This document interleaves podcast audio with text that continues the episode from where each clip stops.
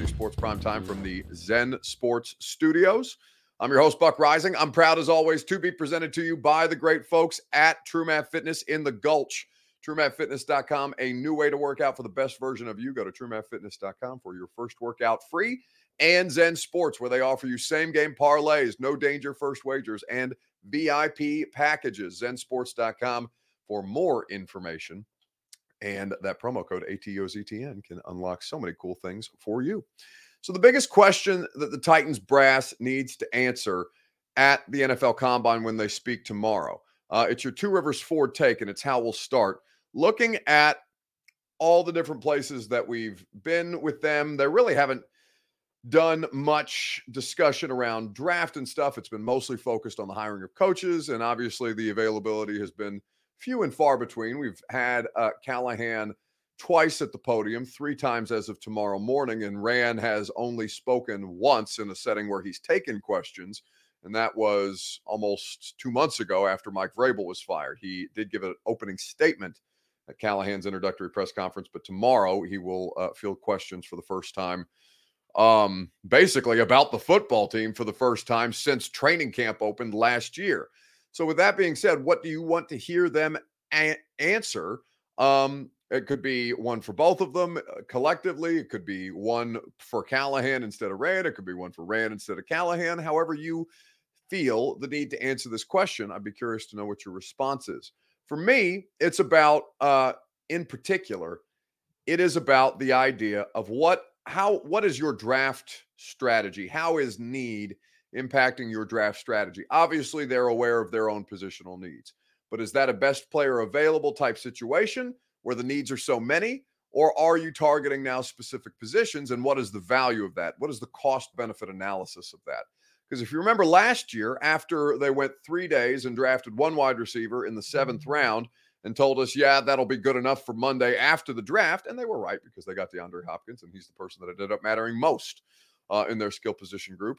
Ran Carthon gave a quote that I still think, you know, I don't I don't want to say irked some people, uh, irked some Titans fans, but given the level of urgency that you all, for example, placed on the wide receiver position and the lack of urgency in which they addressed it until Hop signed what in July, um, this quote from Ran Carthon, I think, left people a little bit rankled. The dice.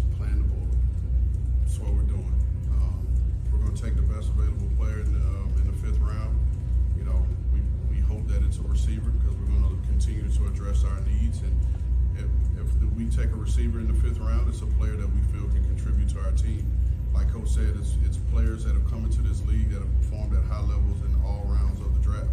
So we don't look at it as a fifth round guy that's not going to be able to come in here and contribute. Everybody that we bring here will have the opportunity to earn it on the grass. Did you so that is uh, that is uh, Ran Carthon after last year's first round, after they drafted Peter Skoronski. Roll the dice, play the board is the strategy, and that will probably continue to be the strategy. Right? You're looking at a situation for the Titans where they have needs. It's not just left tackle, right? It's wide receiver, it's corner, it's edge rusher, it's interior defensive line.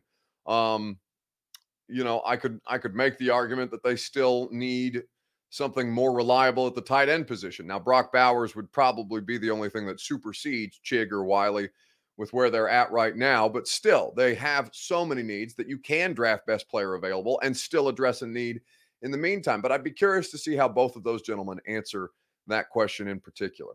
A to Z Sports Prime Time is made possible by TrueMath Fitness in the Gulch. Go to truemathfitness.com for your first workout free as a Middle Tennessee resident. No workout ever recycled or repeated. TrueMath Fitness has you covered. Uh, they're going to answer a lot of questions. What the uh, do they do they have archetypes for each position?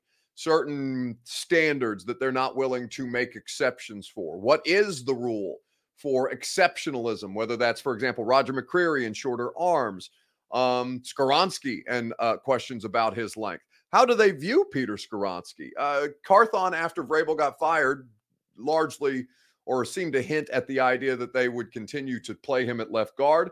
I know Callahan is on record as a Bengals offensive coordinator saying the same thing that he thought of Skoronski more as a guard than a tackle, but that certainly is not a question that Callahan has been asked or answered just yet. And I would like to, you know, I think that does inform how they'll go about this if they have given any additional consideration, given what the draft looks like, to moving Peter? Uh, or could they wait until after the draft is concluded and see whether, you know, Skoronski makes the most sense at left tackle or left guard after that? Maybe they're just married to the idea that Skoronski is a guard, and that's the way that the larger uh, NFL draft population views him from the start, even though the cries for him to move to left tackle after your left tackle was so bad here uh, continued to get louder and louder, they really stuck to their guns on that and were entrenched in the position that he needs to learn guard. His best spot for the Titans is going to be on the interior. Um, so while they're considering all these things, they will need to bring in an additional running back. And it doesn't sound like that running back is going to be Derrick Henry. The question that I want to ask you guys in relating to Derrick Henry is this on Facebook, YouTube, Twitter, and on Twitch in the comment section. Where is it most likely that Derrick? What is the most likely landing spot for Derrick Henry in 2024? Um, we'll talk about it together right after. I remind you that the primetime show is made possible by Zen Sports. Same game parlays available for you now on the NHL and the NBA. Up to $1,000 on your no danger first wager when you bet in the Zen Sports app using that promo code ATOZTN. They are there to help you. So many great odds boosts and promotions. VIP Zen Sports Play if it is up to par for VIP consideration with all kinds of great perks and comps and uh, free bets and things of that nature. You can submit yourself for VIP Zen Sports consideration at zensports.com slash VIP. Terms and conditions do apply. Gambling problem, call the Tennessee Red Line 1-800-889-9789. Must be 21 or up in Tennessee to bet. So where is Derrick Henry's most likely landing spot in 2024? pretty interesting to hear this uh, discussion courtesy of Pro Football Focus. Ari Meirov, uh, My Sports Update is the Twitter account. Uh, lent some credence to the idea that ownership may have come in and say, no, don't trade Derrick Henry for whatever they might have been considering trading Derrick Henry for. You guys remember that I reported that the Ravens were the team most interested in Derrick Henry at the time. That deal was apparently very real and very much on the table.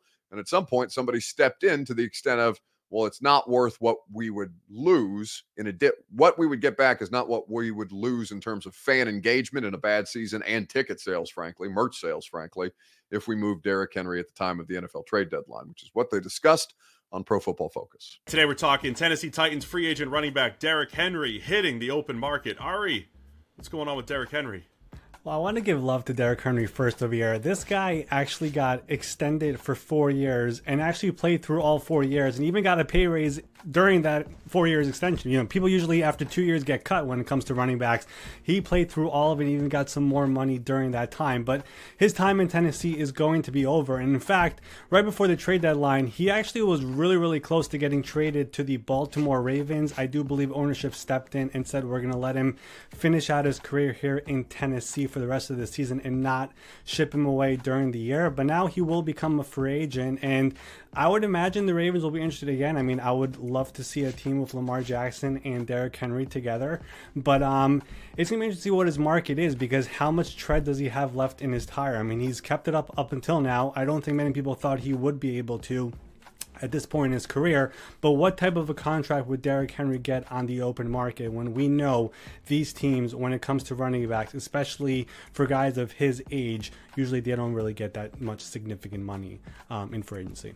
I mean, Ari just outlined it all there, right? Derrick Henry is already breaking all of the rules that you normally apply to running backs. He's got way, way, way more workload in, in his career. Not just NFL, but college, high school. There's way more of a workload than you usually get from running backs. He's past the age where you want to give them money. He's already kind of broken rules in terms of the last contract that he signed. Everything about him, if he was just a normal running back, you would say, buyer beware. Don't even go near it. Don't even think about giving that guy a big contract.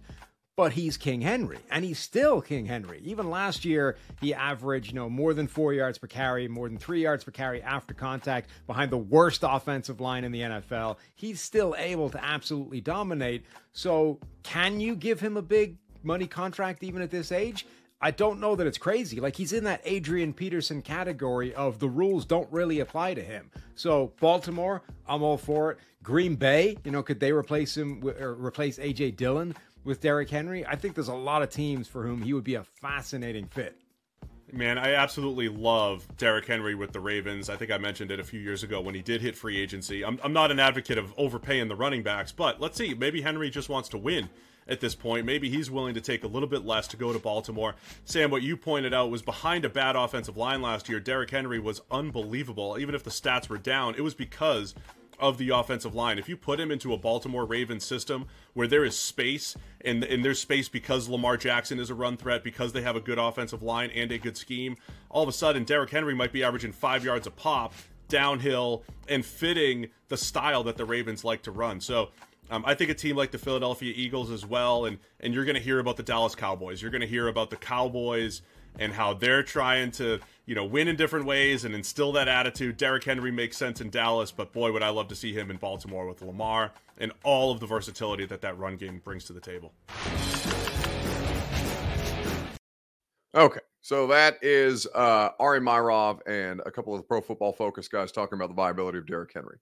Um, it sounds like he's going to make about 10 to 12 million dollars a year uh, on an average annual basis based on his level of productivity teams getting that much more available cap space and how much easier it's going to be to make those kind of asks of teams like the Ravens because now the Ravens are I wouldn't call them cash flush they're still bottom half of the league in terms of cap space just uh, I think a little north of 16 million dollars and change per over the cap um, but it does make the viability of a of a 2024 deal of a two year deal, right, for Derrick Henry that allows them to minimize the first year cap hit and backload the situation and guarantee money uh, to him. It makes it far more viable. So Derrick Henry's market is going to be much better.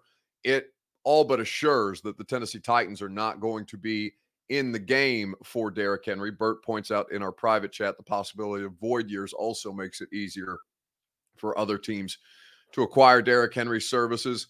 Um, you know, I'm always going to take the field over one individual team, and I never really thought that it was super likely that Derrick Henry ended up back here. You never say never about those things, but the cap space, the cap space increase really hurts. And we talked about this briefly last night. It really hurts the Titans more. Like teams at the top of the cap space list uh, Washington, Tennessee, Houston, and Indianapolis, even because the price for players just gets more expensive. It doesn't mean that you have more cap space to spend. And so Derrick Henry is far more justified in asking for, you know, $15 million and maybe negotiating his way to $12 million a year in some form or fashion from teams because it's just going to expand the marketplace for everybody to get involved in. And that's not a great situation if you're a team who was cash flush before and getting uh, that boost. It just means that your front end costs are going to be that much more expensive when you start to dip a toe into the free agent waters. Uh, brief primetime show tonight because of the travel situation to Combine. We appreciate you guys hanging out with us. Primetime the rest of the week will be from Indianapolis.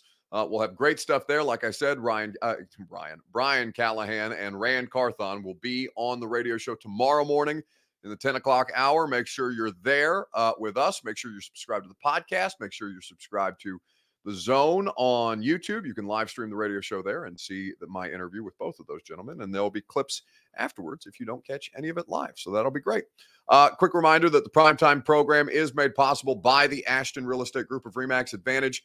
GaryAshton.com is where you go for the Intel Edge and the dream address you need to uh, the dream address you can get without the stress. Speaking of Intel, Gary is uh, uh, going to all of our great sponsors make the trip to the combine possible, and uh, including Two Rivers Ford, who was kind enough to give me a vehicle. So shout out to Two Rivers uh, for that. In fact, they just gave me the same vehicle that I have without making me put miles on my vehicle, which I very much love because I love my 2022 Ford Explorer. Except this one's a 2024 Ford Explorer, so we're riding dirty on our way up to uh, Indy. Be a great time. Have a great rest of your evening. Prime time tomorrow, radio show. We'll have it all, and it'll be exciting. Combine, draft, it's all in the air, and it will be great to get into the swing of things for real once again starting tomorrow. See you guys then at 10 a.m. on 1045 The Zone.